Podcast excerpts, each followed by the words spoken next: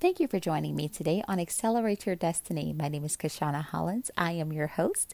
Thank you for taking three to five minutes of your day to just find out some tips and tools, techniques that you can use to implement for a successful life, whether it's personally or professionally.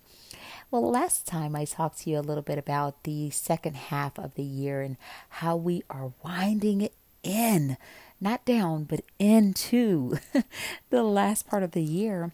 And I want to really encourage you to elevate your thinking.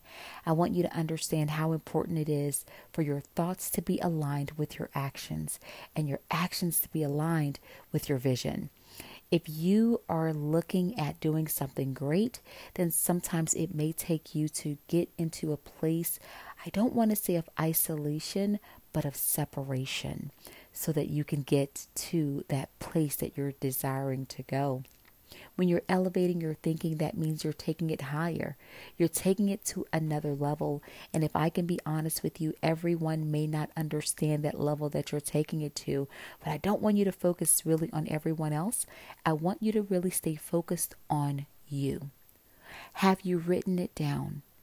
Have you written down everything and everyone you may need to execute your plan?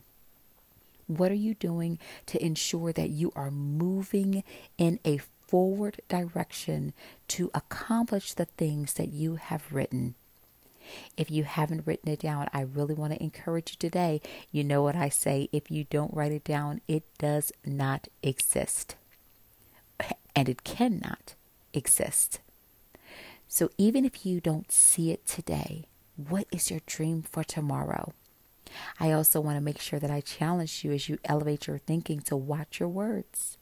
Because what you speak, it creates the world in which you live.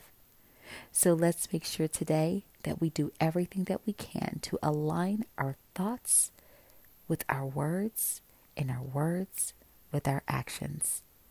Thank you so much for joining us today on Accelerate Your Destiny. Until next time.